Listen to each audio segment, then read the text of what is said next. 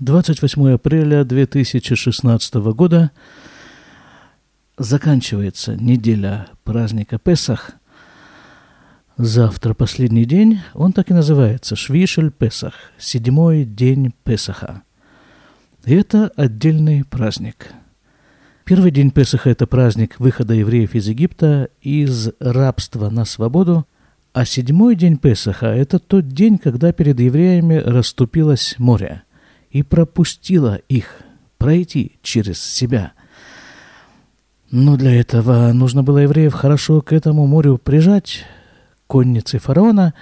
Вот тогда в самый последний момент море расступилось, евреи прошли по сухому ровному дну моря, а за ними в, это же, в этот же образовавшийся проход влетела конница фараона, и вот над конницей фараона море сомкнулось. Все египтяне, преследовавшие евреев, погибли кроме самого фараона. И вот праздник, да, вот завтра у нас будет праздник. Это получается в этом году, что получается, 29 апреля 2016 года, пятница. И вот в этот праздник есть такой обычай. Не все его придерживаются, но, но многие в этот день делают вот что. После обеда устраивается специальная трапеза – в Хабаде это называется Сеудат Машиах, трапеза в честь Машиаха, Мессии, а в других ветвях хасидизма это часто называется Сеудат Бальшем Тов, Сеуда в честь Бальшем Тов, это основатель хасидизма, как вы знаете. И вот в честь Бальшем Това рассказывается история о его спасении. Вот эту вот самую историю я и хочу вам сегодня рассказать. Итак, дело происходит э, примерно 350 лет назад в городе Меджибуш, где жил в то время Бальшем Тов. У него было принято так, что деньги он не оставлял на завтра. Видимо, он считал, что деньги, которые Бог дает человеку сегодня, рассчитаны на сегодня, а завтра, ну, будет день, будет пища – Будут деньги, будет пища, будет одежда, будет все, что нужно человеку для материального существования в этом мире. И вообще не его забота этого человека думать о деньгах на завтра.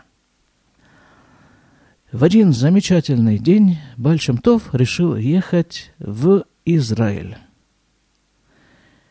Но вообще-то, наверное, где-то в глубине души каждый еврей хочет ехать в Израиль. Вот и он тоже поехал. Взял с собой свою дочь Идель и помощника Рава Ирша.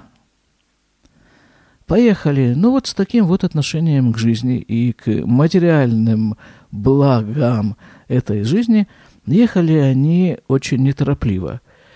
Добирались э, до одной деревни, жили там какое-то время, пока не находилась возможность добраться до другой деревни. Постепенно-постепенно они добрались до Стамбула. И там, в Стамбуле, они сняли гостиницу. Но поскольку денег у них было все-таки очень и очень скудно, они сняли какой-то дешевый номер где-то в подвале гостиницы. И это было, вот они приехали в Стамбул как раз накануне праздника Песах – то есть вечером этого дня начинался праздник Песах, и нужно было организовывать пасхальный седер, специальная совершенно трапеза. Мы это все делали шесть дней назад. И дочь Эдель спрашивает у Большимтова, мол, папа говорит, а как же у нас вот э, Седер Песах, где мы будем, как мы будем, что мы вообще будем кушать? Ведь положено кушать, положено там читать о году, кушать и проводить совершенно такие специальные описанные и оговоренные вещи. Где мы этим всем будем заниматься? Большимтове отвечает, так Бог поможет, но нам-то зачем об этом думать? Все в его руках. Куда он нас э, пристроит на пасхальный седр, вот там и, и будем. Идель, успокоенная таким ответом папы, перестала волноваться, решила, что хорошо бы к празднику чего-нибудь постирать взяла там грязное белье, которое у них накопилось за время дороги, и пошла его стирать в море. А Бальшем Тов со своим спутником пошли в синагогу готовиться к Песаху.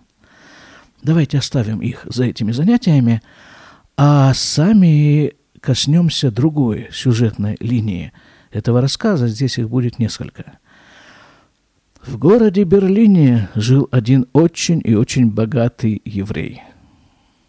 И вот все было бы у этого самого богатого еврея замечательно, если бы не одна проблема, а именно, не было у него детей.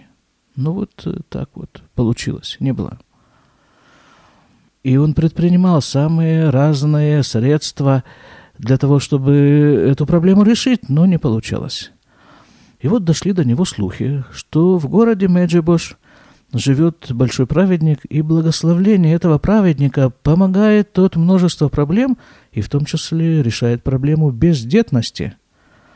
Недолго думая, тот собрался и вместе с женой поехал в Меджибош.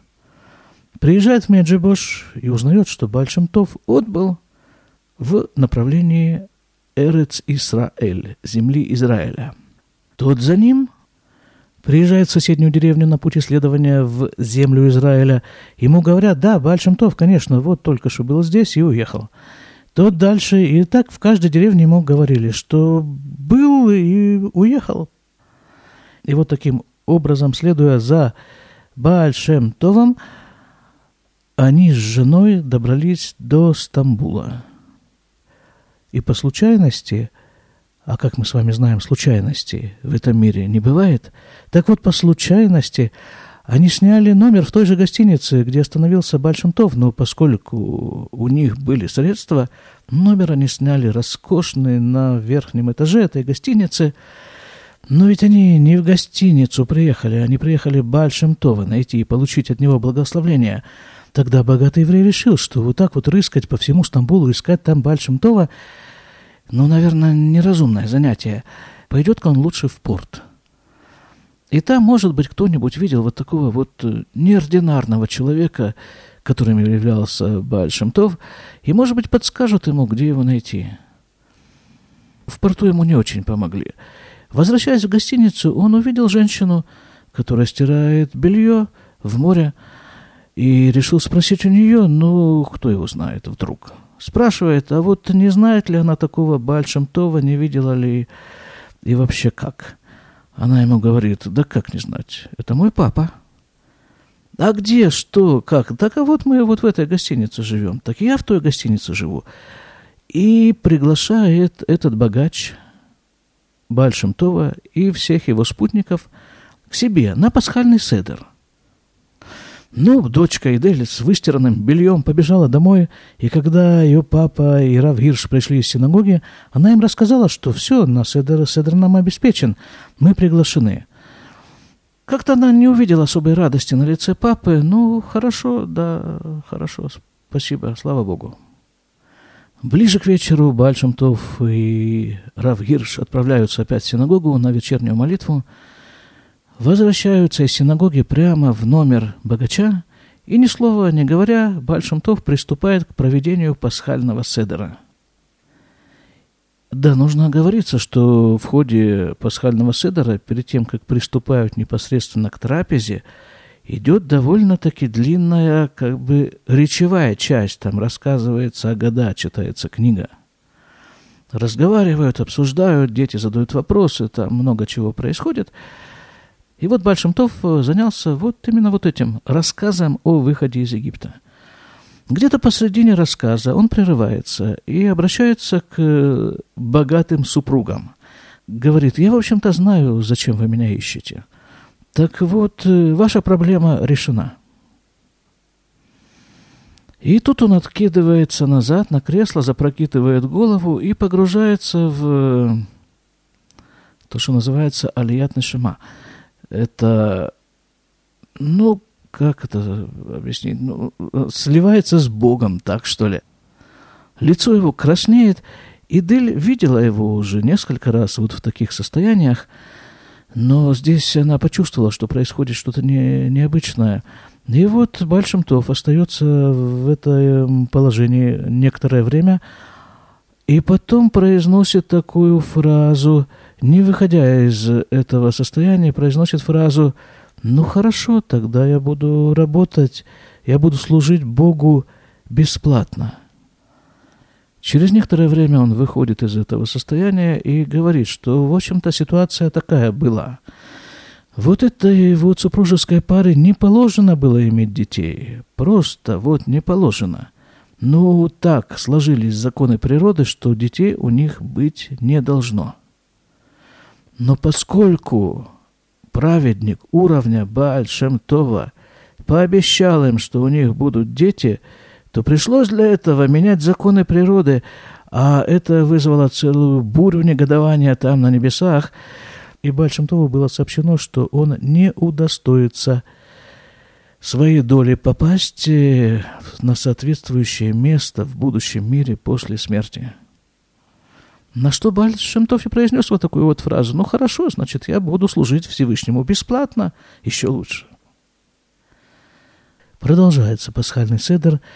Бальшемтов читает о году и доходит до вот такой вот фразы – Леосе нифлаот гдолет левадо, что значит делающему великие чудеса в одиночестве, так можно сказать.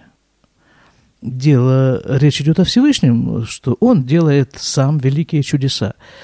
И вот на этой фразе Бальшем Тов застрял. Он ее повторяет бесконечное множество раз. Просто поет эту фразу – и повторяет, и повторяет, и повторяет именно вот эту фразу «Вы усенифлаот гдолот левадо». Теперь мы оставим Большим Това, его спутников и всех находящимся с ним за столом пасхального седера вот в этой вот ситуации, а сами перенесемся в другой район города Стамбул, а именно в дворец султана – там происходят нерядовые события. Султан и его министры в эту ночь решили вынести указ о уничтожении евреев города Стамбула. А может быть даже всей Турции. Либо уничтожить, либо, либо выгнать их из Турции, чтобы не было в Турции евреев. Это знакомая ситуация, да, вот в той же самой пасхальной Агаде она оговаривается – там написано, что в каждом поколении есть некто, кто хочет уничтожить евреев, но Всевышний спасает нас из их рук. Так вот, на этот раз султан со своими министрами издают указ о уничтожении и о изгнании евреев из Турции. Время исполнения этого указа – ближайшее утро – Министры, находящиеся там, договорились таким образом, чтобы вот эта новость ни в коем случае не просочилась за пределы вот этого тайного собрания.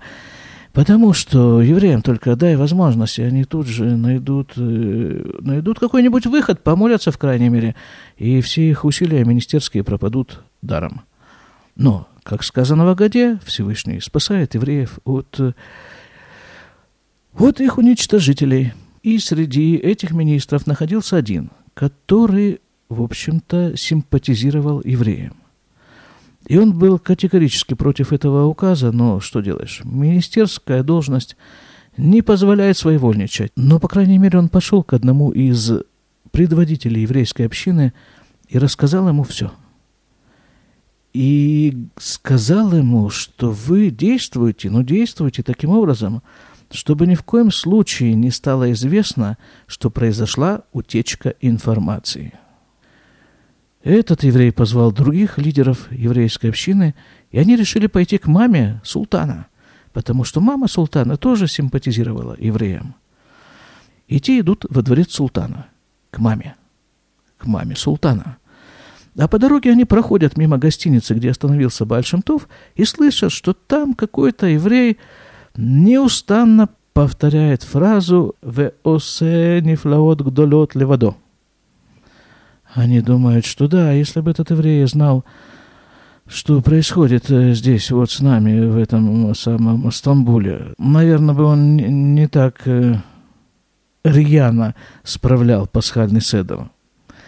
Иду дальше к э, дворцу, в котором живет мама султана – просят ее разбудить, та, конечно же, понимает, что раз к ней евреи пришли среди ночи, дело идет о чем-то неординарном, выходит к ним, принимает их радушно, евреи выкладывают ей свою просьбу, и тут они вместе начинают думать, как бы так вот сделать, чтобы, чтобы у султана не возникло подозрение о утечке информации.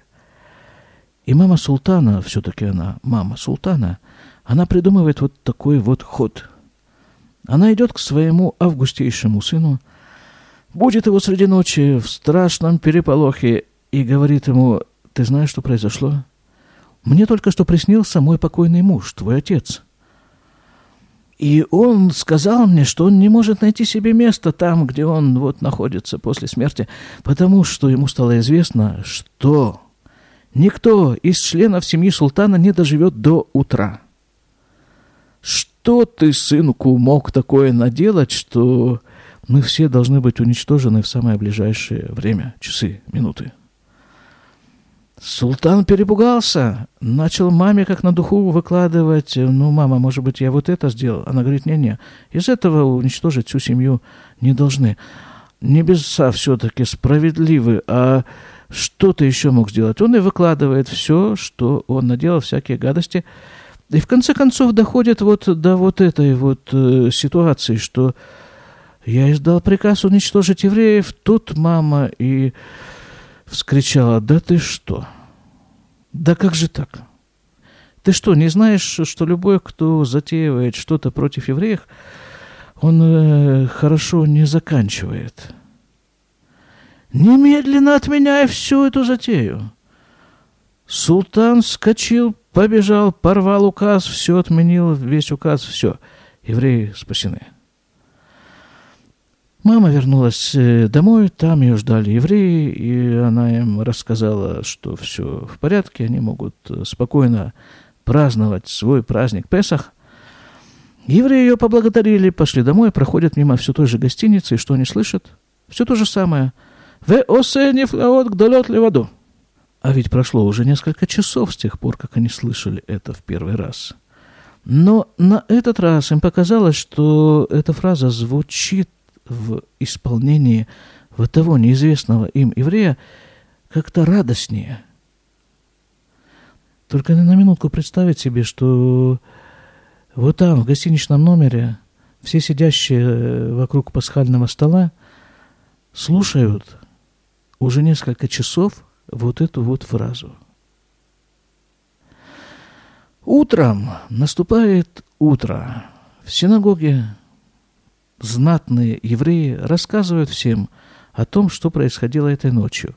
И, кстати, как бы мимоходом упоминают, что вот есть какой-то еврей, непонятно, что с ним такое происходит, он несколько часов сидит в гостинице и кричит одну и ту же фразу. Не знаю, может ему чем-то помочь, может, ну что-то здесь э, кроется не совсем стандартное. Бальшемтов, который находился там же, среди них, в той же синагоге, слышит их и говорит про себя, «Если бы не тот еврей и не вот та фраза, то где бы вы сейчас были?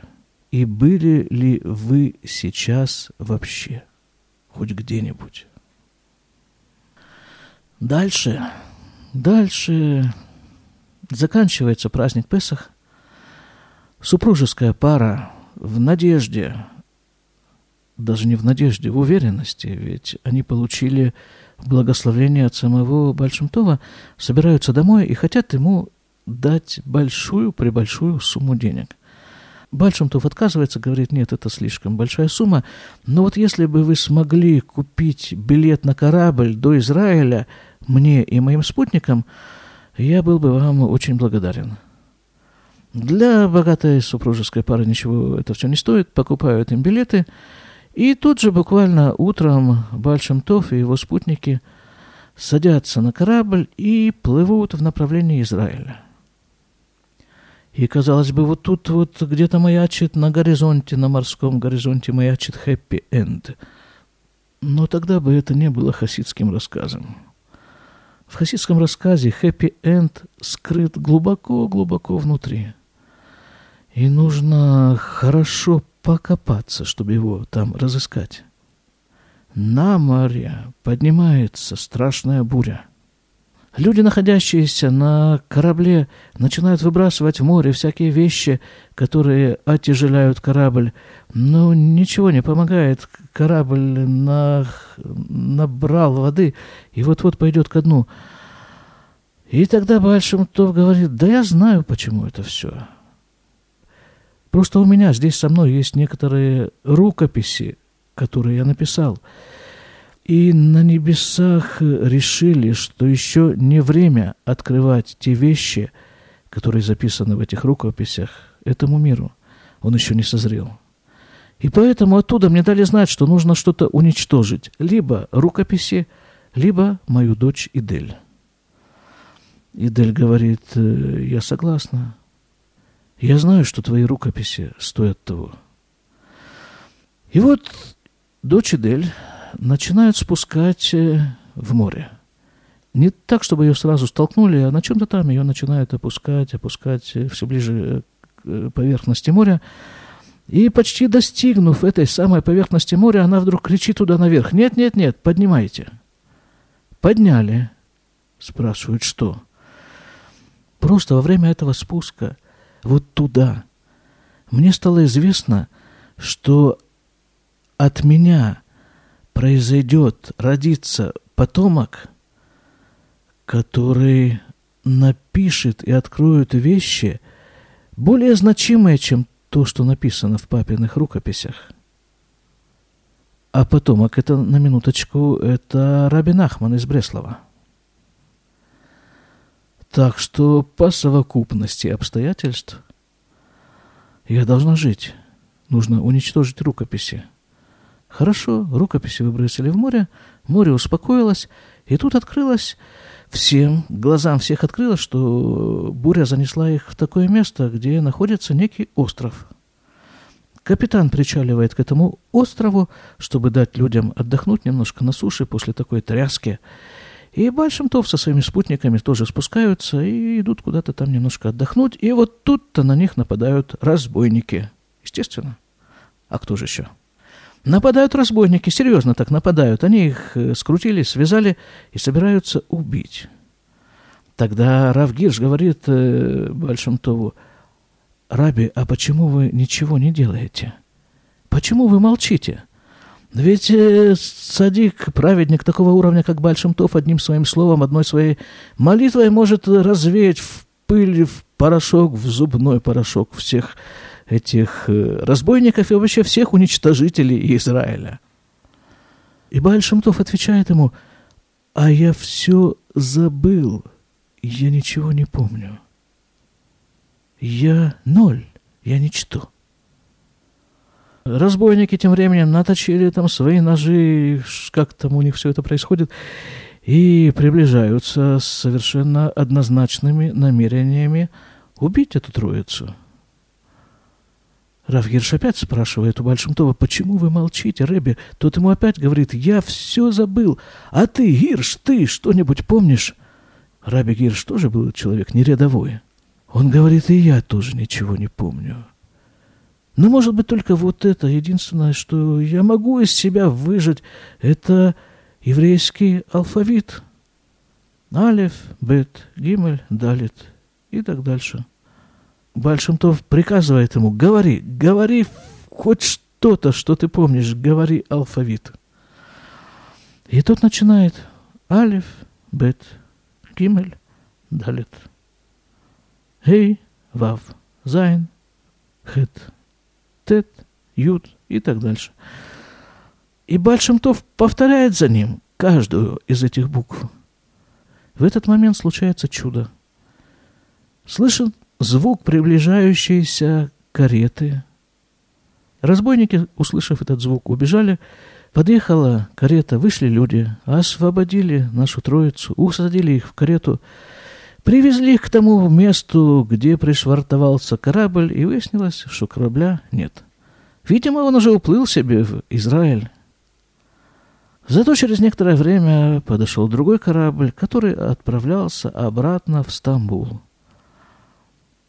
то вместе со своими спутниками сели на этот корабль и приплыли в Стамбул ровно в седьмой день Песаха в тот самый день, который будет у нас завтра. И Большимтов, видя всю эту череду событий, которые препятствуют его поездке в Израиль, на иврите говорят «Алияля Арец», подъем в землю Израиля, он решает, что, видимо, на небесах э, есть очень серьезные возражения против того, чтобы он добрался до Израиля. И он возвращается к себе обратно в Меджибош. И вот эту вот историю рассказывают хасиды друг другу каждый год на седьмой день Песаха. История на первый, да, может быть, и на второй взгляд кажется достаточно примитивной. Но, поверьте мне, хасиды очень неглупые люди. И то, что взрослые дяди, очень и очень неглупые дяди, каждый год в один и тот же день рассказывают друг другу эту историю, что-то в этом есть очень и очень серьезное и глубокое. А заканчивают они историю такими словами. Умястам аяба лясфина Ильяу Анави. А капитаном этого корабля был пророк Ильяу. Вот и мы с вами закончим историю этой фразой. До свидания.